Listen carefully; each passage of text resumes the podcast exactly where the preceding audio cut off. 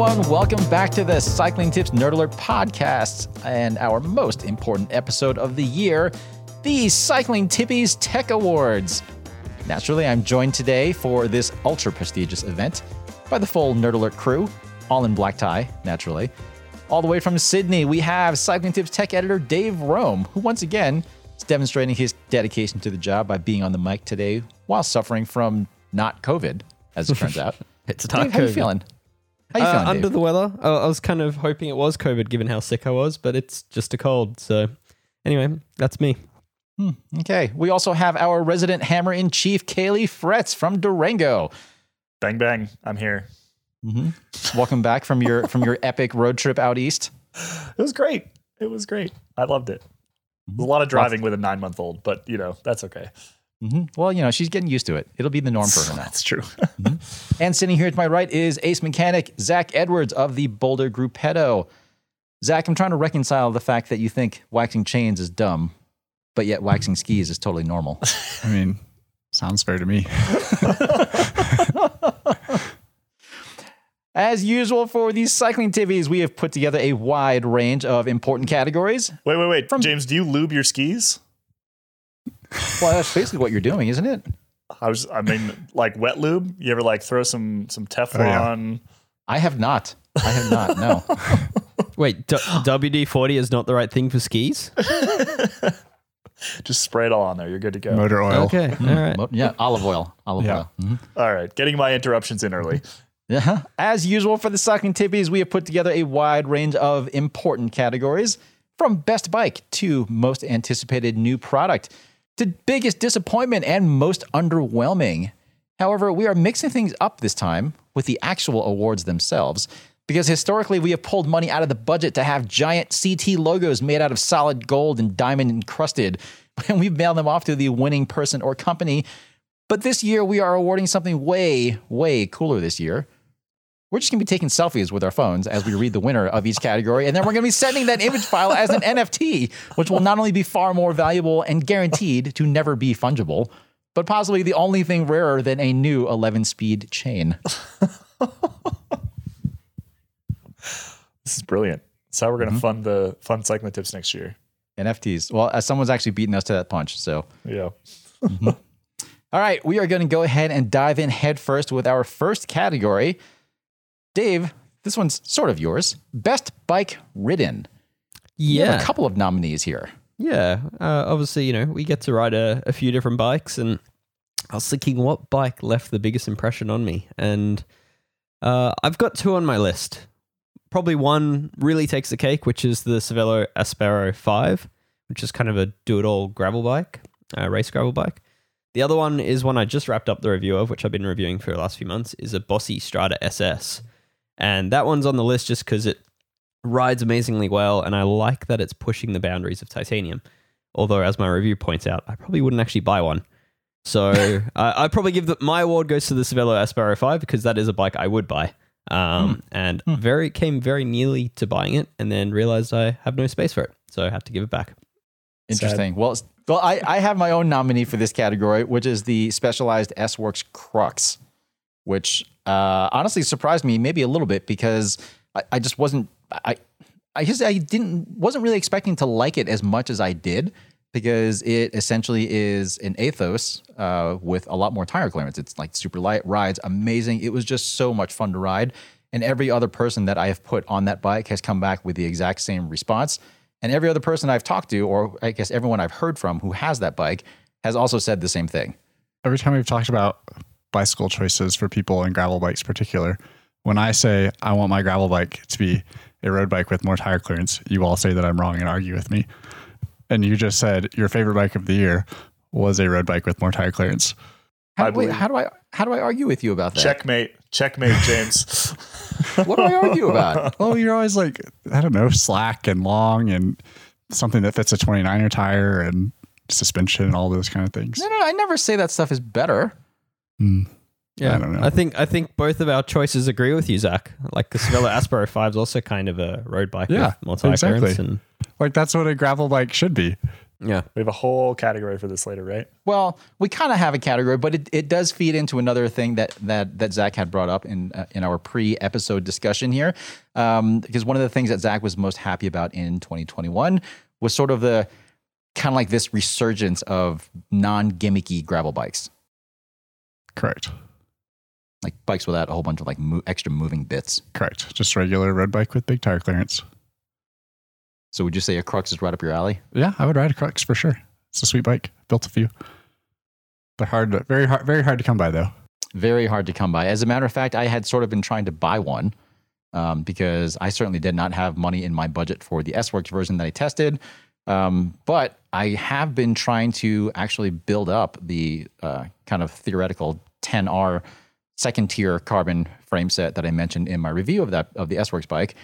I kind of wanted to build that one up with that uh, Campagnolo Ekar group and some uh, some decent but not expensive aluminum clinchers, and would have been light, would have been really fun, would not have been horrifically expensive, or at least not as horrifically expensive as the S Works version. But alas, Specialized has none of those frame sets available.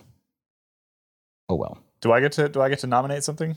Yes, if you have a nominee, absolutely. I do. It's it's a bike that I purchased actually, uh, Oh. and I like it a lot. And then it's Is it- another it's another specialized, which is a bit. I don't know. I don't. We don't necessarily like to to heap praise on one single brand here, but I have an Epic Evo now, and it is Oh, the best mountain bike I've ever ridden. So those are very good. I've ridden it's one. Yeah. so good. It's so good, and and it's it's the most fun bike that I've ridden this year, and yeah, it's just it's fantastic. It does everything I want it to do very very well. Um, in in defense of Caley's suggestion, I actually spent about a year trying to purchase one of those before giving up and buying something else. Um, so they are an incredibly good bike. I had to I had to maybe pull some strings. There were strings pulled to I, acquire. an I Epic tried pulling strings. Those strings did not move. Um, You You- need you American clearly- strings. You need Yeah, American. okay. Aussie strings Yeah. are useless. Yeah. yeah, maybe You I'll need some pull in the wrong direction strings. or something. Who knows? It's so good. I apologize to everyone out there because they are fully sold out forever, and I think I got like the last one in existence. Yeah. Well, I, I don't really think it matters, Caley, because I'm pretty sure every single bike that we're mentioning, I'm sure pretty every single bike and every single product that we're going to mention in this episode is sold out anyway. So Yep. kind of kind of just goes without except saying. I think. except for the worst bike. Because we're gonna make we're gonna make that available by mentioning it as the worst bike later. Ah, all right, we'll we'll get to that, Dave. Don't you worry. All right, best value product. This is another one, Dave, that you had in mind. Yeah. What was your pick here? Uh, the one that left the product that left the biggest impression on me is microshift drivetrains. So specifically Advents, which is their nine speed, or Advent X, which is the ten speed version. Ooh, I Both built are a like bike with a- that yesterday. What's that? I built a bike with that stuff yesterday. It Yeah, what did actually you worked think? really well. Yeah. Yeah, s- Yeah. surprisingly good. Yes, exactly. Like very easy to assemble, very simple, but has all the right features. Um, Yeah, So yeah, I think my issue with it was the drop bar configuration. The shift levers aren't the best ergonomics, but I've since used the mountain bike shifter, and it's it's awesome. Like it's it's really hard to fault for the money. Yeah, I mean, the road bike shifter. I guess as long as you're on the hoods, it's fine. It's it's very similar shape to like old Shimano Mm-hmm. like nine speed sh- shaping, Mhm. which doesn't feel great these days to me. Um, but yeah, I guess if you're in the drops, it's no issue. Uh, if you're really holding onto the hoods, I kind of felt that it added a bit of pressure to the central nerves of my hands. But uh, you know, it functions, and for the money, it comes back to the fact that it's it's very cheap for what you get. And a lot of people don't realize that microshift has been around for really quite a long time. So this is it's not like they sort of came out of nowhere. No, but yeah, Microshift I guess has a long history of doing alternative parts to fit like existing drivetrains. You know, like Shimano compatible shifters or derailleurs that work with a SRAM shifter type thing. Uh, whereas this new range is like really designed as their own system. You know, it's their shifter, their derailleur, it's, and it's cool. It works well. All right. Well, my nominee, uh, I should have written this down because I cannot remember the full name of this thing. It's that fifty dollars Selle Italia saddle that I tested Mm. several months ago. Because it's fifty bucks, which is not a huge amount of money for a pretty decent saddle. Super, super comfy. It was heavy, fine. Uh, I've heard from a couple of people who have purchased that saddle and say that the they're a little worried that the kind of like the rubberized top is maybe a little bit too grippy. They kind of worry about short wear. Um, but it's it's really comfy. It's shaped great. It looks good. It doesn't cost a whole lot of money at all. Uh, and so far, I mean, I've still been using it. It has really like it hasn't shown a bit of wear. I'm a big fan. Yeah, that is the Selle Italia Model X Green Superflow saddle. So I can see why you didn't remember it because that is a terrible Yes, name. that one. That one. Yes. But Mhm. uh, yeah, it is an impressive, uh, a lot of product for fifty dollars. Yeah. Well done, Selle Italia. Caley, Zach, you got anything on here? Hmm. Nothing offhand. I would say like, I mean, the previously mentioned parts shortage. Uh, Best value would be used parts. I, I should I should point out right now, by the way, that I explicitly uh, mentioned to Zach that he didn't necessarily have to be super prepared for this episode. this is true. So Zach may I not have a ahead of whole lot of nom- yesterday. nominees. Caley, on the other hand, has no such excuse. I have one What is that? aluminum, gravel, and hardtails. Gravel bikes yeah. and hardtails. Of course, just, just as, as a category. Because Hmm. we've talked about this a couple times on the pod. Uh, because we tested a bunch of them this year, more sort of than normal. But so two of my two of my favorite bikes from the last couple years were an aluminum Trek Checkpoint and an aluminum Specialized Chisel hardtail, and they're fantastic. And in particular for those those those areas for those segments, it's such a great frame material. And I I just I really struggle to to well to, to tell anybody that they should get carbon really it, it, just does not make any sense to me in, in those in those particular segments I think I would agree for the most part. I mean, as much as I really enjoyed that Crux, I will say that my personal gravel bike is a Canyon Grail AL uh, because rides great. It's light enough. It certainly was in my budget, and I really enjoy riding it, despite the fact that it is quite a bit heavier than that Crux. But and if it falls over, it doesn't matter. and if it falls over, it doesn't matter. Well, I I'm not going to cry for the about most it. Let's put yeah. it that way. Yeah. hmm All right. Most interesting new product. Uh, I don't know how many of us. I don't. I don't have a, a nominee for this one, but Dave, I was a little surprised by your pick here. Mm. Um, maybe it's not the most interesting, but to me, I was uh, quite intrigued by the companies moving towards uh, thermoplastic carbon fiber, or I guess moving back to thermoplastic carbon fiber.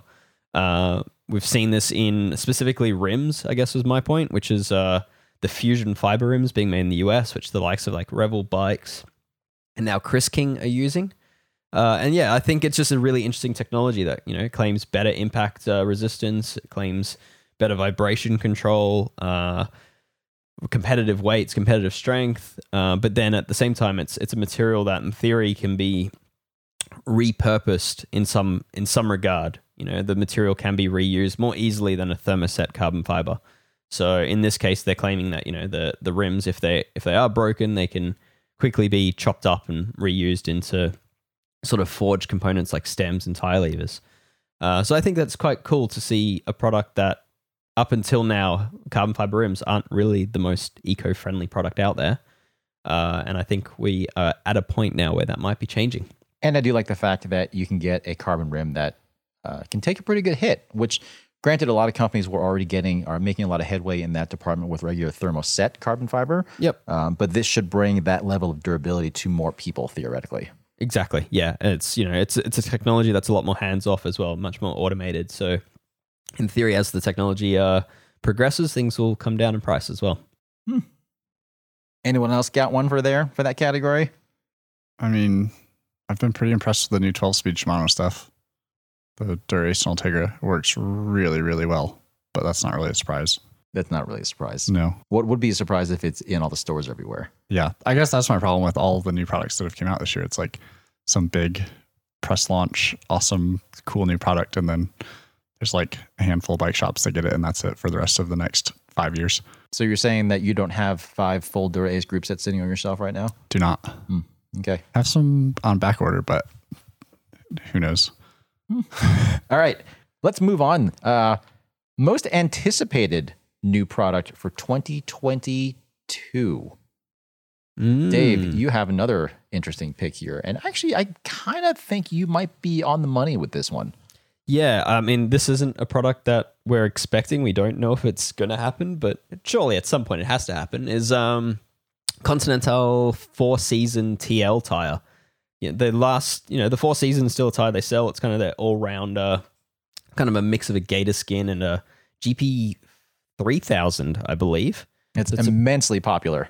Still immensely popular and it's incredibly outdated. They don't do a tubeless version. They don't do it in modern, wider sizes, I don't believe, or they might do, but it's not readily available and not in a full size range. Um, but yeah, I'm I'm very eager for for Continental to basically do just a more durable, slightly more puncture resistant version of the GP 5000 and offer it in tubeless.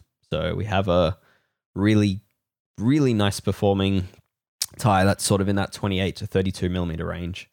Uh, I've been kind of underwhelmed by the other options in this space as far as endurance tubeless tires go. It totally makes sense that Continental could potentially add that to the lineup next year. Yeah. Yeah. I mean, it seems like there's a wouldn't they? gap. Yeah. So, but yeah, in in terms of like you know, there are other tires like uh Vittoria Corsa Control. I guess is sort of aimed in this in this segment, but in my experience, that cuts up way too easily. Uh, And they have the Rubinos too. Just yeah, kind of Rubino. Um, it's a bit of a lower end tire though, the Rubino. So I'm kind of after something a little little higher end, but Rubino does get pretty close to what I'm after. Um, Goodyear has one, but uh, I feel it's a bit too thick, a bit too heavy. So I think there's there's room. Continental, if you're listening, hopefully Mhm. you're still listening, even though you no longer sponsor our podcasts. Um, That face. I know, I know, I know. But Very hopefully you're listening, and maybe they know something that we don't. I dare say, but we'll see. We'll see what happens here. I Hopefully would, that. I would hope they about. know something something that we don't would- about the hope. tires that they're hope. launching next year. I would would certainly hope so. Speaking of tires, I have an award for most disruptive, uh, which I want to give to American Classic for their tires. Because uh, I have ridden a whole bunch of different of a whole bunch of their tires over the last however many months now that they've been out, and I've actually been very impressed with them. They are certainly not you know the lightest or the fastest rolling or you know whatever. They're- A lot of the tread designs are pr- honestly pretty derivative.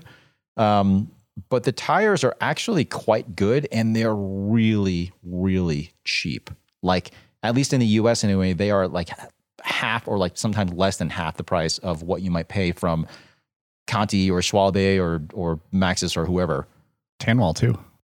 And they are available in tan Tanwall, correct? A requirement these days, honestly. Yeah.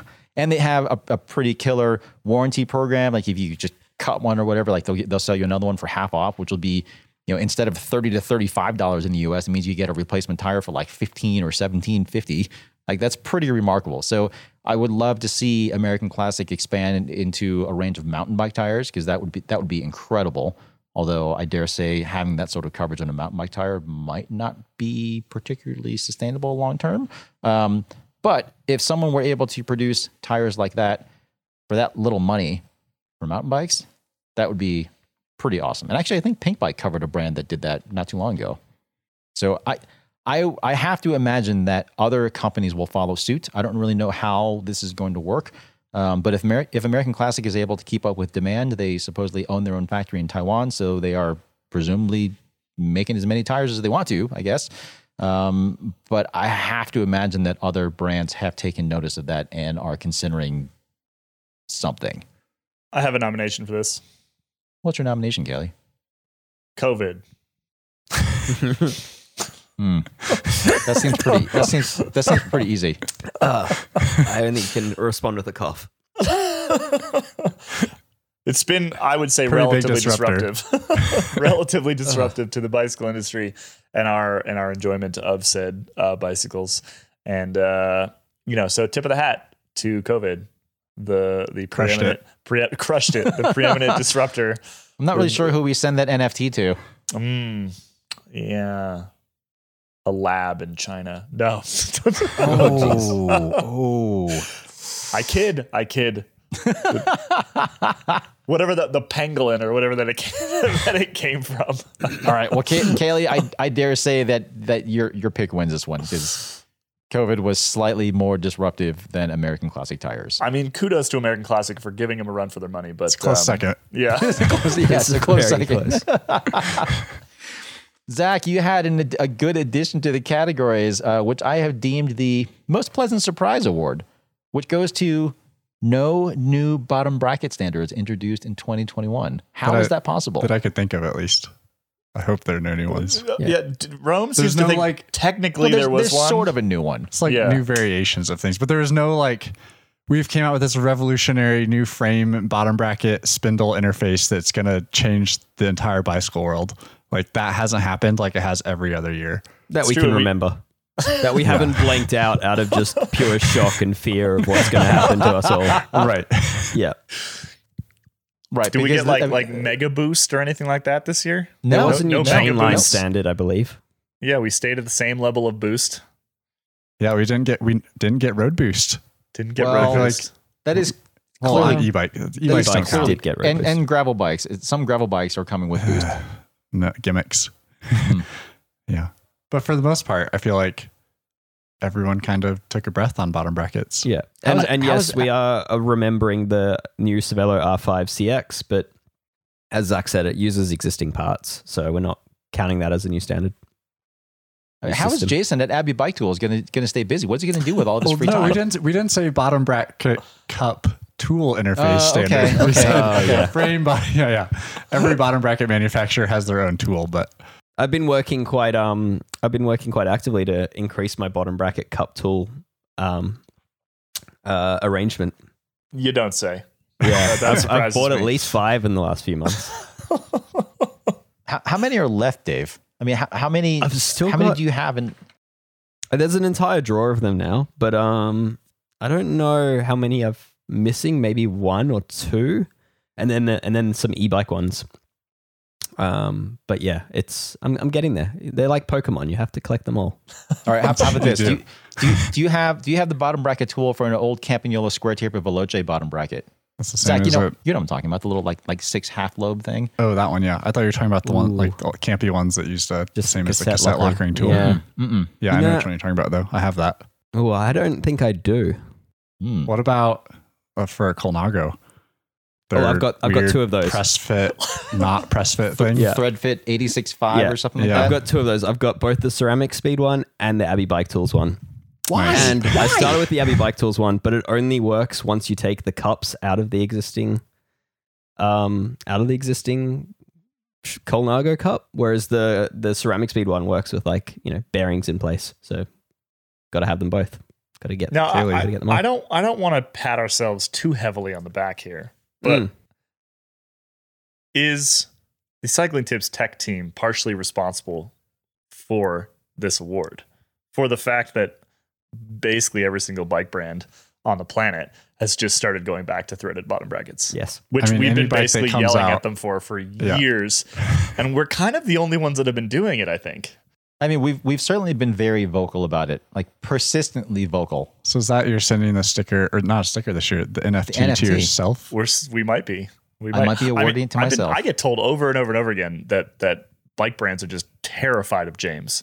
So I, I I have I have heard this from a couple friends who work at bike companies. What, what would I what would I do? Like what what, what sort of power do I have? And you what, would like, disparage them on the internet, James. That's that's what you would do.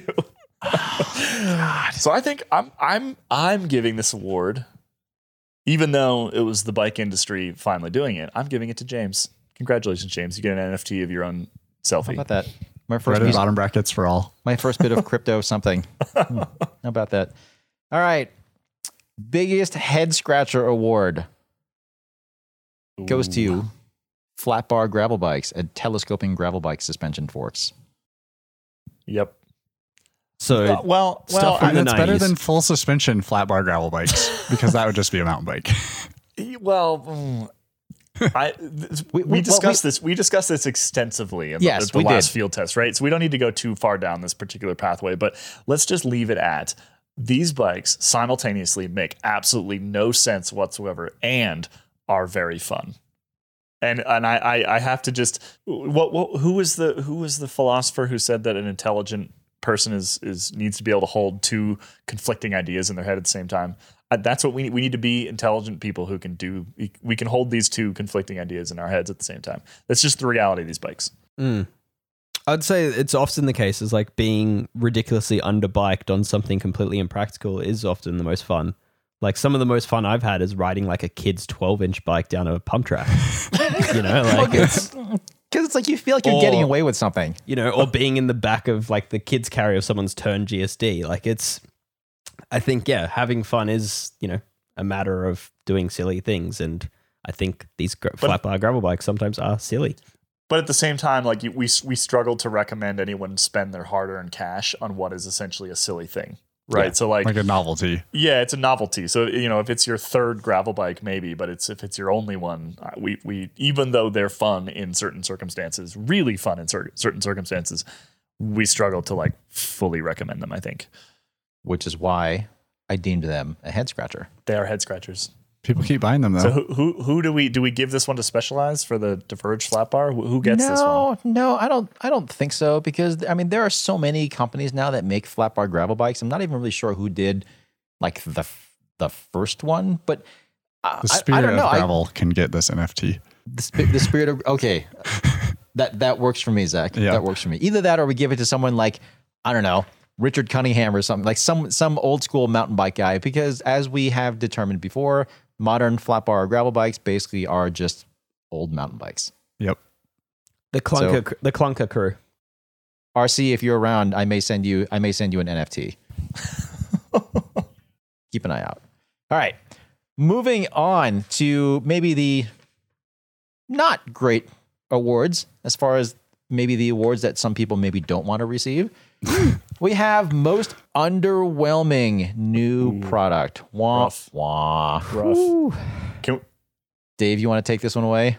Uh, I've got two. One is more disappointing than underwhelming, but uh, most underwhelming for me uh, was Lightweight's Pathfinder Evo gravel wheels. Um, so you know, lightweight wheels, fully carbon, made in Germany. Um, somewhat Really impractical, very very expensive, somewhat impractical to take off road. and they released a gravel wheel, which really just had a new name on their old wheel, uh, and it's 18 millimeter wide internal rim, pitches for gravel, um, but still compatible with 23 millimeter tires. Um, so yeah, I, I just I think that is just the silliest, most impractical product I've I've seen in years, and I feel sorry for anyone that spends real money on that. Um, this is so Just made someone really sad. That's un- Well- you can't beat that. Like you can't beat an 18 millimeter internal gravel wheel that you shouldn't take off road. Like that, that's Yeah. just you can't. no, Buy, That's buy a silliest thing. prestigious brand that is selling these wheels for like six grand a set Yeah. or something. Yeah, that is Yeah. that's officially the silliest thing of the year. Yeah. And there there are an awful lot of lightweight fans out there, and I have no doubt that some people have purchased these wheels already and probably think that they're great. yeah. So Yeah. stiff. So stiff. I think So my stiff. my article on the on these wheels said the whole sales proposition of these wheels is lightweight. Yeah, Yeah. So is probably the way, right way to put it. But um, and then the other the under, underwhelming product, but probably is more disappointing product in in some regards is uh, uh, Favero Assioma Duo-Shi pedals. So these are the Uh, spindles. It was such a dis- it was such a letdown. It was a massive letdown. So there was so much anticipation of this product. Uh, Favero Assioma um, pedals, the power meter pedals, based on the look cleat system, are widely considered one of the best power meter pedals you can get. It's just a really reliable, easy to use power meter. And there was rumors for a long time that they were going to have a Shimano SPD-SL version coming out, uh, and it was very much uh, eagerly anticipated by myself. I prefer Shimano pedals over look system. Uh, and it came out, and it's basically it's a it's a spindle that you can upgrade your existing uh, 105 Ultegra level Shimano pedals with, um, and it's a whole you know it's got the power meter spindle in it, and it comes with a new bearing cartridge unit. But the spindle uh, increases the Q factor to 65 millimeters, which is basically the widest pedal on the market. Uh, and then it also introduces a bushing instead of a bearing into your Shimano pedals, so you lose the good durability that Shimano pedals are known for. So it's just, uh, yeah, it was a letdown. And you end up pedaling like a duck. And like a duck. Yep. Although, if you want to turn your road bike into like a modern e bike pedaling with, then it's good. If you want to get a sample for the for the boost road bikes that, that are certainly going to be flooding the market at some point. Exactly. Exactly. Hmm. Yeah. Hmm. Or if you just spend a lot of time on a Peloton bike and you want your road bike to feel like that, it's also an option. It's the product for you. Well, actually, I've never actually I actually didn't know that a that a Peloton bike has a wide Q factor. Mm. Does Have you it? spent much time on a Peloton bike? None. Zero, Uh, actually. Dare, dare I say most people buying Peloton bikes aren't, aren't researching the Q factor. Hmm. Yeah. Mm. It's probably true. Probably true. All right. Next category award, or next award category for biggest disappointment, which is kind of goes along with most underwhelming, sort of, but a little bit, a little bit different. Anyway, I nominated Shimano because for as good as their new electronic 12-speed group sets are, I also found it super, super sad that they effectively also announced that there are no longer going to be high end mechanical road group sets again, ever. Really sad. Wah, wah. I can kind of understand why, uh, because you do run into a lot of issues trying to cram 12 sprockets into that limited space and having it still operate very precisely and consistently over the long haul with cable and housing for most people. They did it on the mountain bike and it works really good. Yeah, but the but the the cable spool is a lot bigger than that shifter. True. Sure, there's an engineer that could figure this out. Shimano is a company full of engineers, as it turns out. I would say less of that. It's more that it wouldn't work on 98% of the new bikes that come out. Because all the hangers are bent. Well, and because the cables go in through the handlebar Oh, and the right. stem there's and the too. headset. And Hmm. yeah, So anyway, that was that was very disappointing. Dura-Ace uh, mechanical is dead. Ultegra Ultegra 11 speed mechanical will soldier on will soldier on as is for another year at least. Um, but otherwise, that is it. No more high end mechanical Shimano road group sets. James, I'm not sure that just Shimano deserves this particular award because we are also seeing the sort of slow demise of mechanical from SRAM as well, uh, and I think that that is super depressing because I've I've made my love of like Red 22 known for quite some time, and and that stuff's gonna be sort of poof disappearing over the next couple of years. It's gonna be harder and harder for me to find parts for my travel bike, and I don't It like that at all.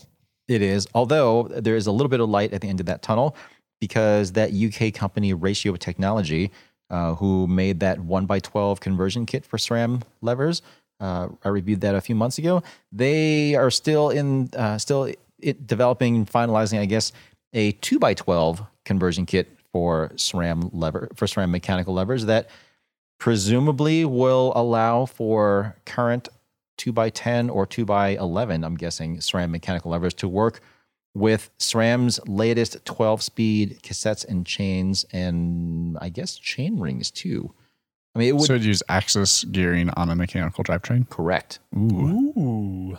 interesting. which That's is good. very intriguing But that's still not coming from SRAM, so I, I can still we can still give them Yeah. half of this award for for leaving us mechanical folks behind. there is always Campy though. there is, There is always, always, camping. campy. There's always campy. I think so. I'm, I'm still figuring out how to how to rebuild the the mosaic that came back to me. I have basically I stopped doing that because there's no bike parts anywhere. I was like, I'll just do this later.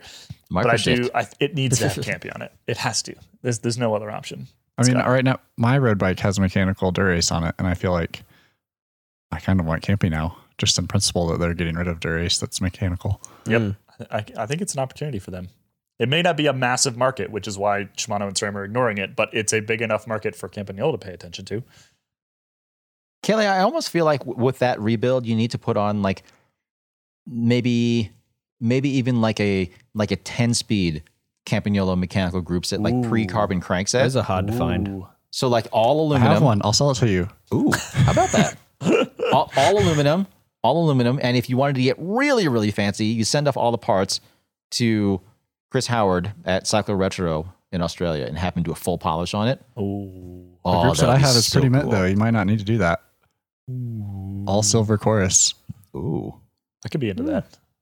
Uh, Caley, I think you should go ahead and, and commit to that one right now. All right, let's do it. 10 speed. I'll buy it, Zach.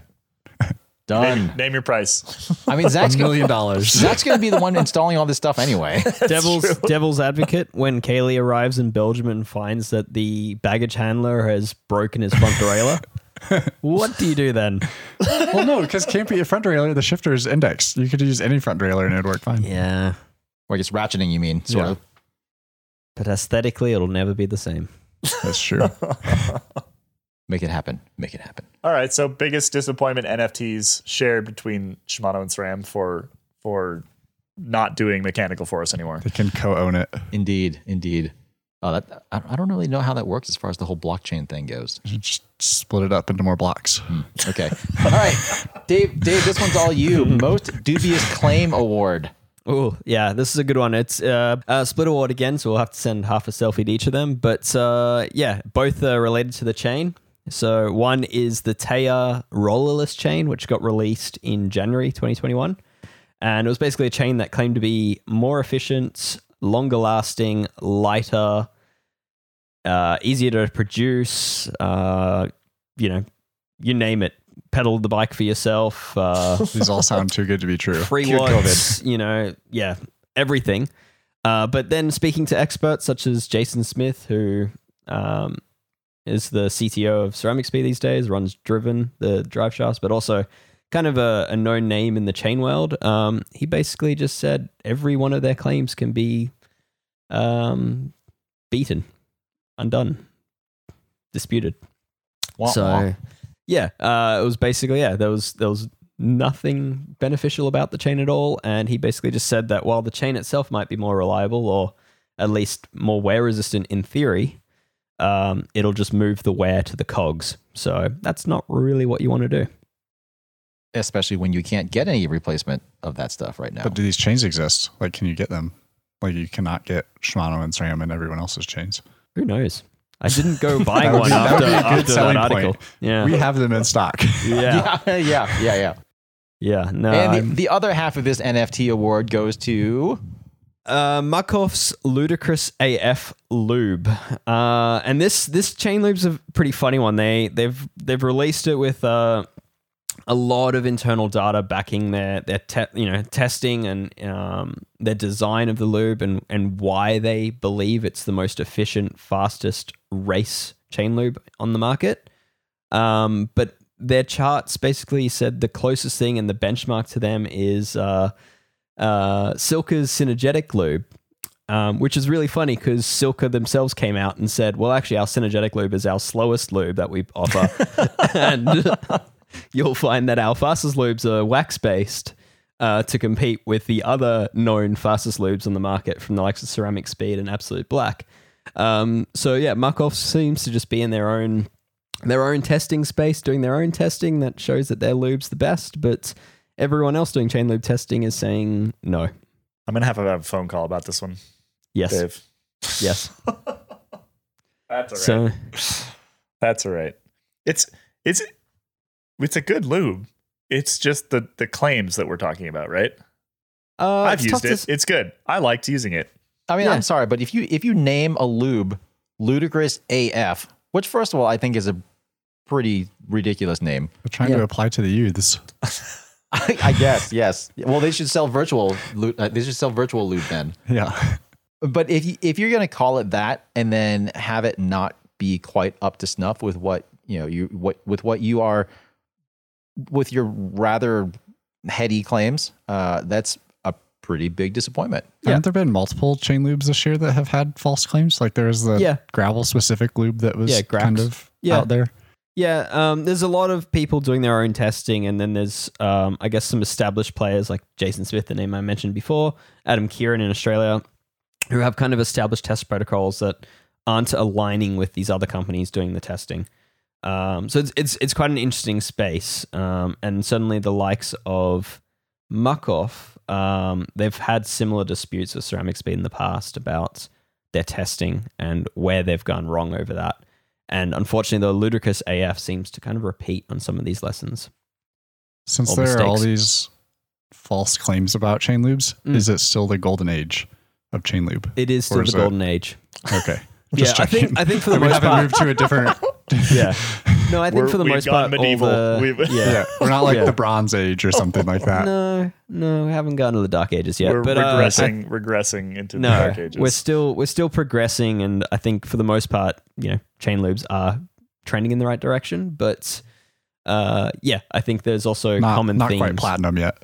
Not platinum. no, no, still gold. Okay. Yeah. Okay. All right. Moving on. Wait, wait, wait. I just want to say, as a person who doesn't care about chain lube literally at all, Yeah. except for the fact that like, does it work and can I clean it off easily and things like that. I have used both both of these. The Grax, they sent me some some of that, Yeah. and I've fine. used Ludicrous AF, and they're both they're fi- perfectly fine chain It's a lubes. chain It's lube. perfectly fine. I think but it just I, what annoys us more than anything is just like if you're gonna make claims, use the use the third party folks that we that well not just we but like sort of the whole industry really trusts. I think that's the issue that we have. it's easier said than done because there's not a lot of third party folks in this in this space. Um. Adam Kerin's kind of the only one, and his testing isn't about efficiency; it's about um, durability. Like it's about wear wear correlation, and because of that, his testing takes days or weeks and weeks at an on end. So he's like backlogged by a year or two. So he's not the easiest person to get your your product tested by because he's got such a big backlog. I, I would be uh, the thing that kind of bugs me a little bit is this perpetual chase to be the the absolute lowest friction lube. Yeah. we're we're chasing like ti smaller and smaller Oh, fractions of watts here. It's tiny, And I would Yeah. be perfectly okay if someone was like, here, we are introducing this wax based lube. It's very good, not necessarily the best. It is not very expensive, and it smells like gummy bears. Yeah. Yeah, I think like Grax kind of achieved that without the gummy bear part. Um, there is a lube on the market that smells like caramel, which is atrocious. So don't do that. Um, but um, yeah, I think Grax kind of achieved just that. But they, you know, they too made the blunder of making some bold claims that they couldn't back up.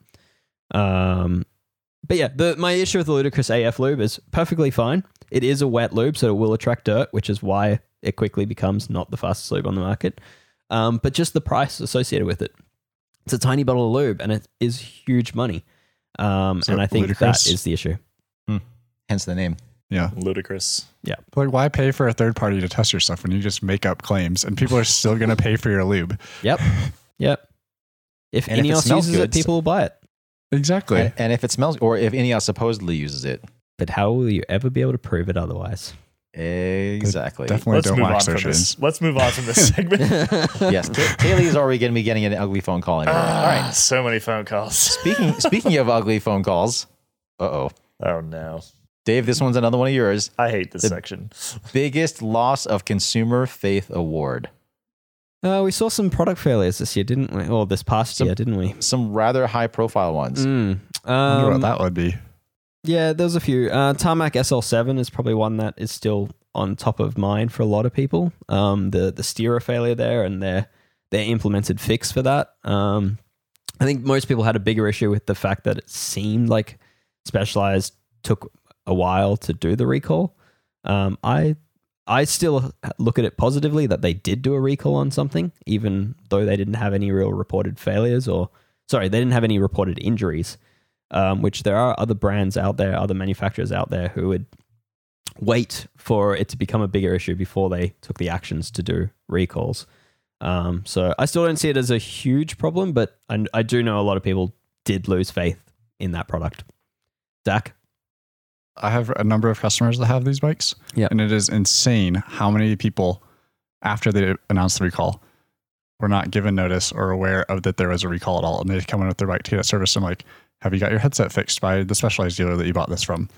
Oh, I had no idea. I've just been riding around with a fork that could snap at any point. Wow. Like, it's kind of mind blowing that that's, I don't know. I guess some people just don't go on the internet, but it's not. Communication not the best.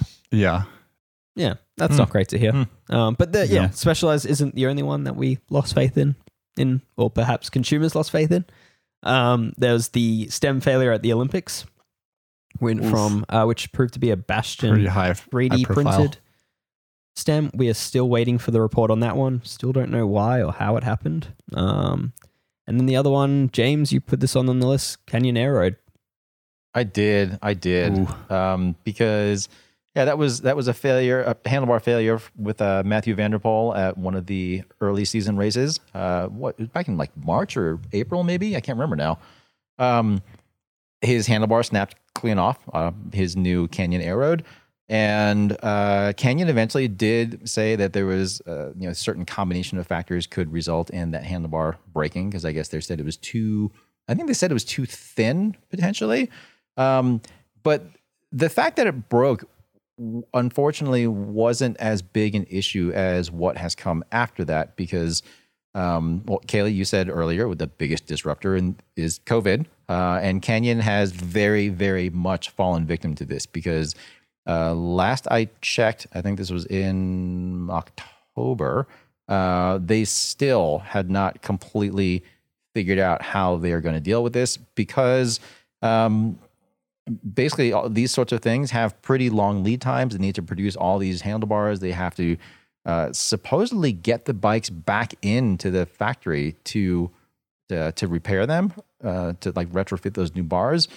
Even even if it is possible to do that at home, it's still just a massive headache, huge disappointment. It's it was it, it was absolutely a brilliant bike to ride. And for all the people who have purchased one, uh, particularly people who maybe have purchased one because I said it was a really fun bike to ride, uh, I guess I apologize because you currently have effectively a bricked, awesome aero road bike that you can't really do anything with because it's not safe to ride. It's a huge disappointment.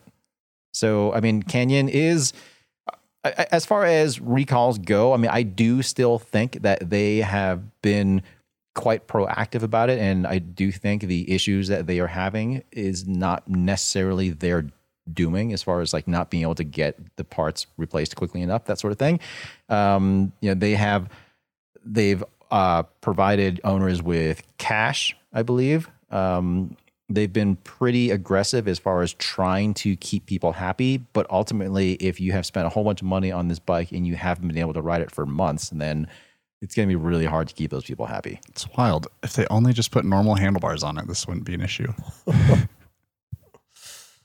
Team normal handlebars. If they only put normal handlebars on it, they probably wouldn't have sold it. Like, Is that is that true though? Is that there's true? so many bikes out there that have hidden cables that you can put normal handlebars on. I love a good Mm, normal handlebar.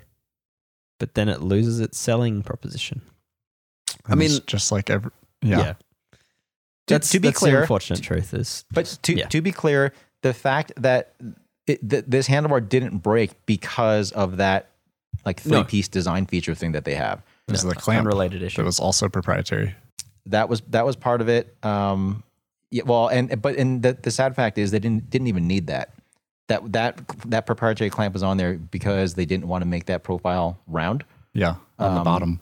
But and again, so it's just been it, it was it was a combination of really unfortunate factors. But either way, it has been a huge hit to the Canyon brand, at least for the high end road market, because again, flagship road aero road bike can't ride it.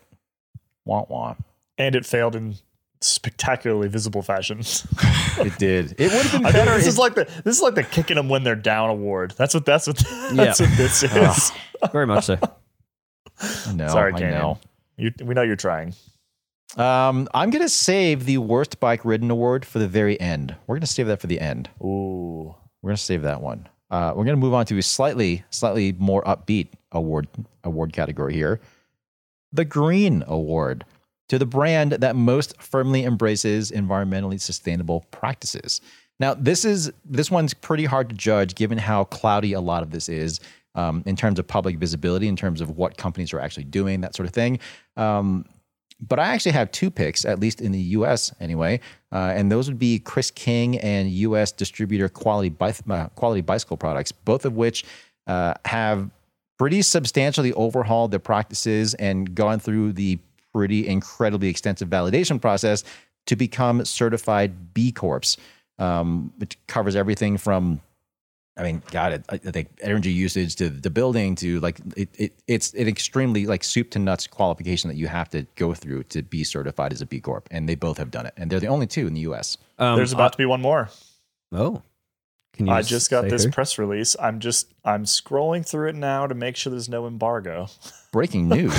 uh, where did it go? Where did it go? Uh, Kitsbow. So the press release is actually about the fact that uh, the employees of Kitsbow, which is a clothing manufacturer or clothing company, uh, no, they make they make their clothing. yeah, yeah, I, yes, they they do actually do make their clothing. You're right. So Kitsbow was just purchased by its employees with the assistance of a group in North Carolina on January 3rd. There is no embargo on this, it looks like.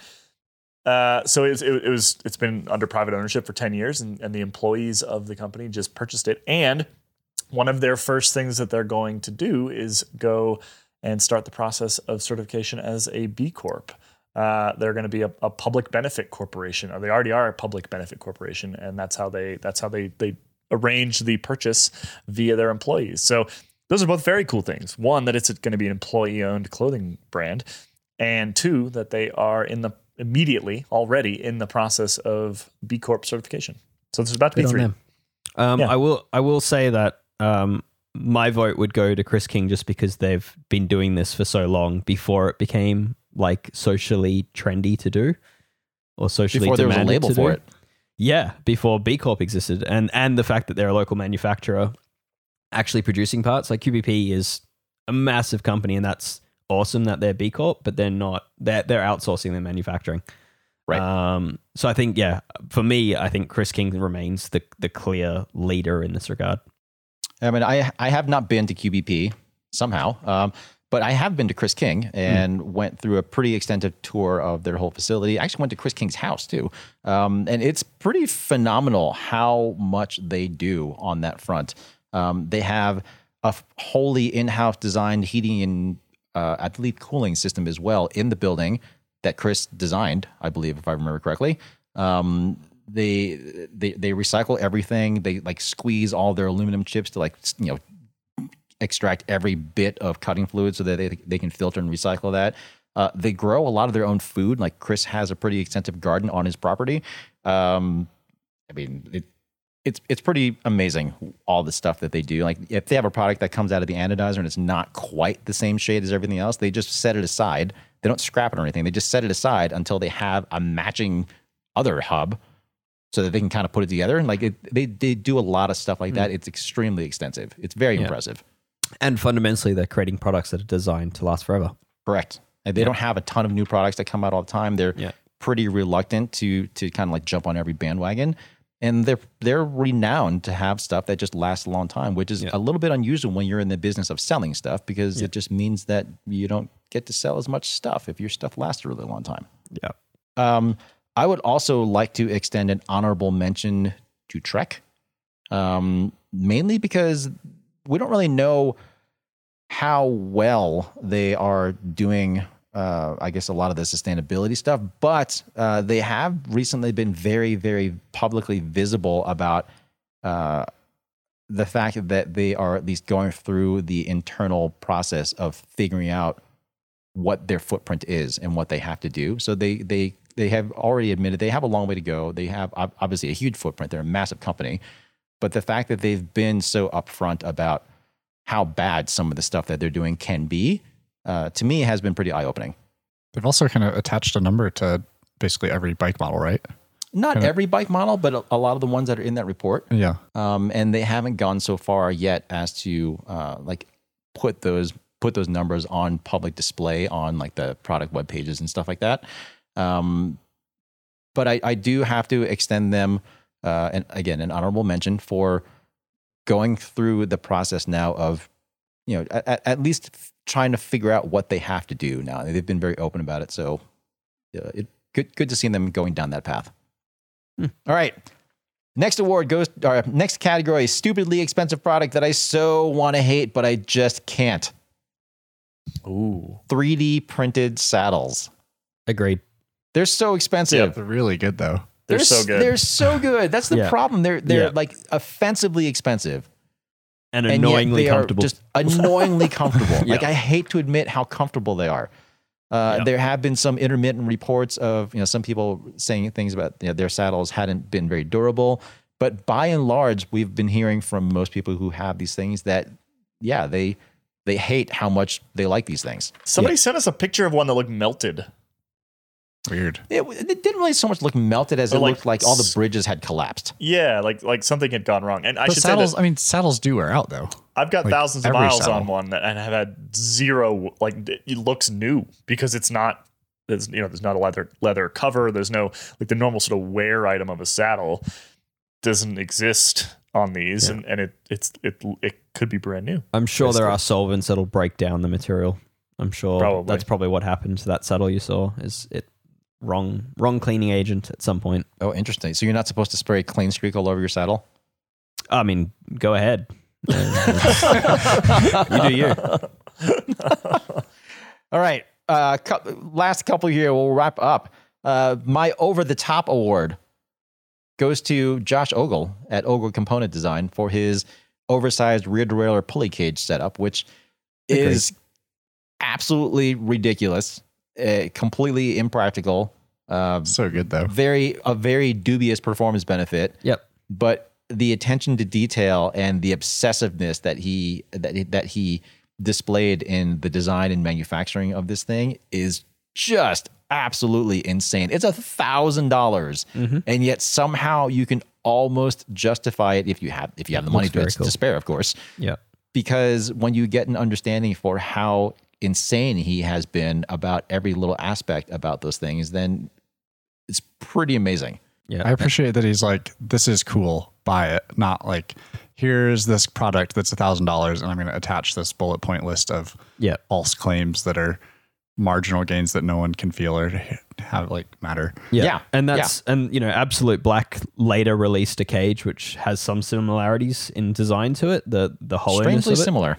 Um, and we believe that it was perhaps inspired by Ogle's design. It certainly seems more than coincidence. But uh, the difference is Absolute Black came out with a long list of of you know benefits that Zach sort of just alluded to, with you know as far as aerodynamics and uh, being the most efficient oversized pulley cage on the market, being lighter, and all these other things.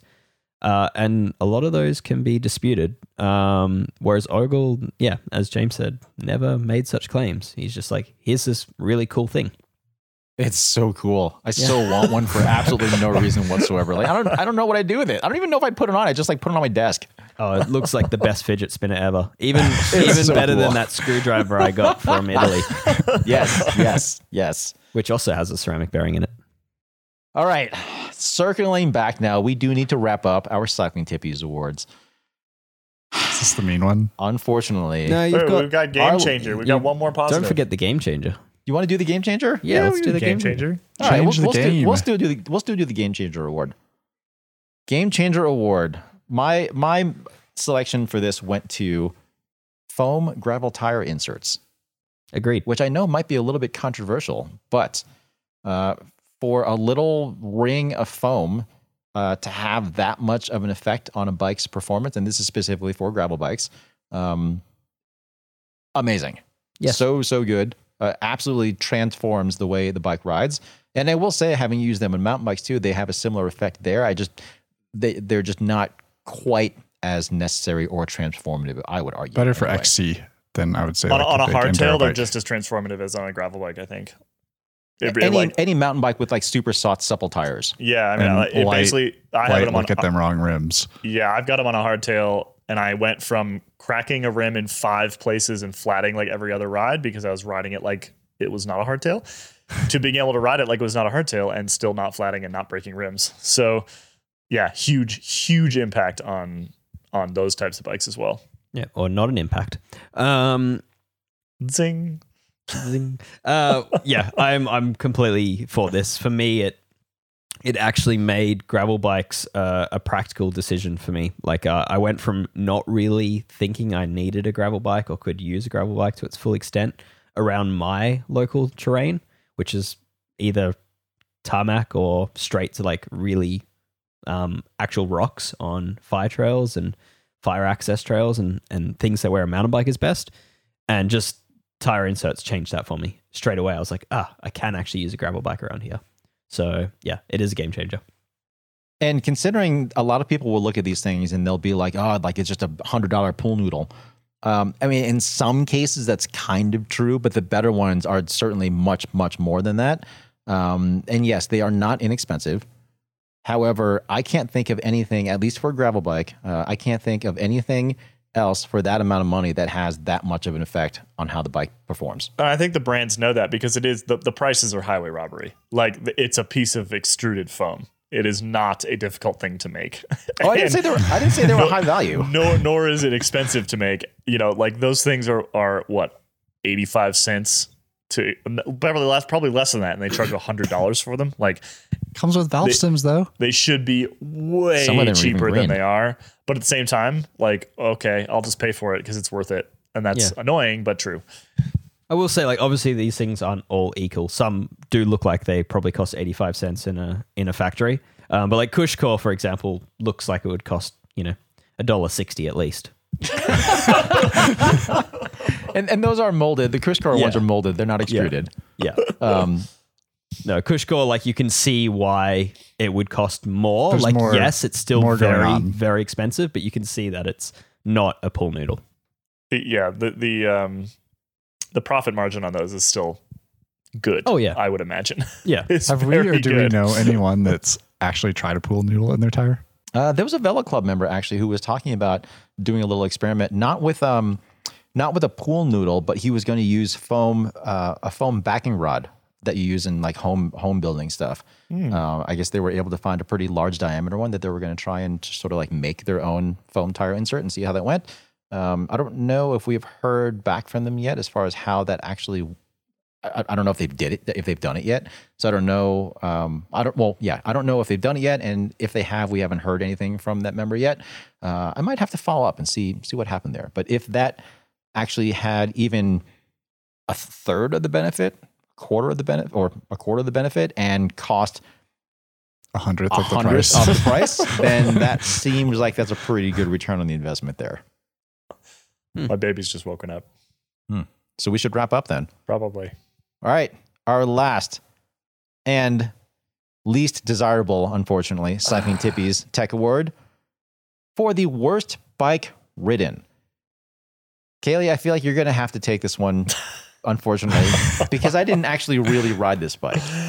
Yeah, but it was But an easy what it decision. like Unfortunately, when you look at it. I it did. really was. It was. It was an easy decision. I, I'm going to preface this by the company in question. Literally every other bike I have ever ridden from them has been phenomenal. So please, folks at Bianchi, do not feel too bad about yourselves because you make amazing bicycles. However, the Arcadex is not amazing. it's Why just, is it not just amazing, rides Caley? it rides pretty it drives like really kind of like weird and stiff and wooden and it doesn't look very good. And the, the, the that combination of things is just The it's- geometry is terrible too, right? geometry's no good. The ride is is again stiff and wooden. And I haven't ridden it like a wooden feeling carbon bike in a, in a while. It's like like something went. Somebody made Like some 20 some- years, I mean, maybe. I've not Yeah. heard a I've not heard a carbon bike described as wooden and like yeah The- since the 2005. Yeah, the last wooden feeling carbon bike I rode was was the Litespeed Aero bike. What was that thing called? oh, those in were like terrible to work on. 2011 or something like that. Mhm. That was the last bike Mhm. that kind of felt like this. Anyway, it's I don't need to harp on it too long. I love Bianchi. I really do. I'm sad about this bike existing because, because I like Bianchi so much. Uh, but it does exist, and, and unfortunately, uh, it is. It's not very. It's not a. It's not a very good bike. I got to give them kudos because they've created a, a product that provides um, credibility to us. So many bikes on the market these days uh, leave us having to be, you know, full of praise because it's hard to fault most bikes on the market. So kudos to Bianchi for creating a bike that lets us uh, earn back some of that credibility and actually talk purely negatively about a bike once in a while. Uh, d- does does that It makes me Arcadex have sad. any? Does it have any redeeming qualities whatsoever? I mean, it, Does it's, it have it's, a threaded bottom bracket? uh, Yes, I don't can't remember, now. I don't It has a hole down near the bottom bracket that we couldn't figure out what it was used for. I've, I've asked Bianchi multiple, multiple times for an answer, and they still haven't really told me. We It's have been no idea. months. It's it's like a, it's like a you know like a silver dollar sized hole with a rubber thing over it that Yeah. we have zero clue what its purpose I, is. I'd guessed like way before Shimano had announced their 12 speed that it would be for a battery location, Mm. but they obviously couldn't confirm back then. But I don't think they've confirmed since either. So it's it's a weird one. I need to go get my very sad baby out of the crib. Okay, well, we have to wrap up anyway because Zach now has a customer.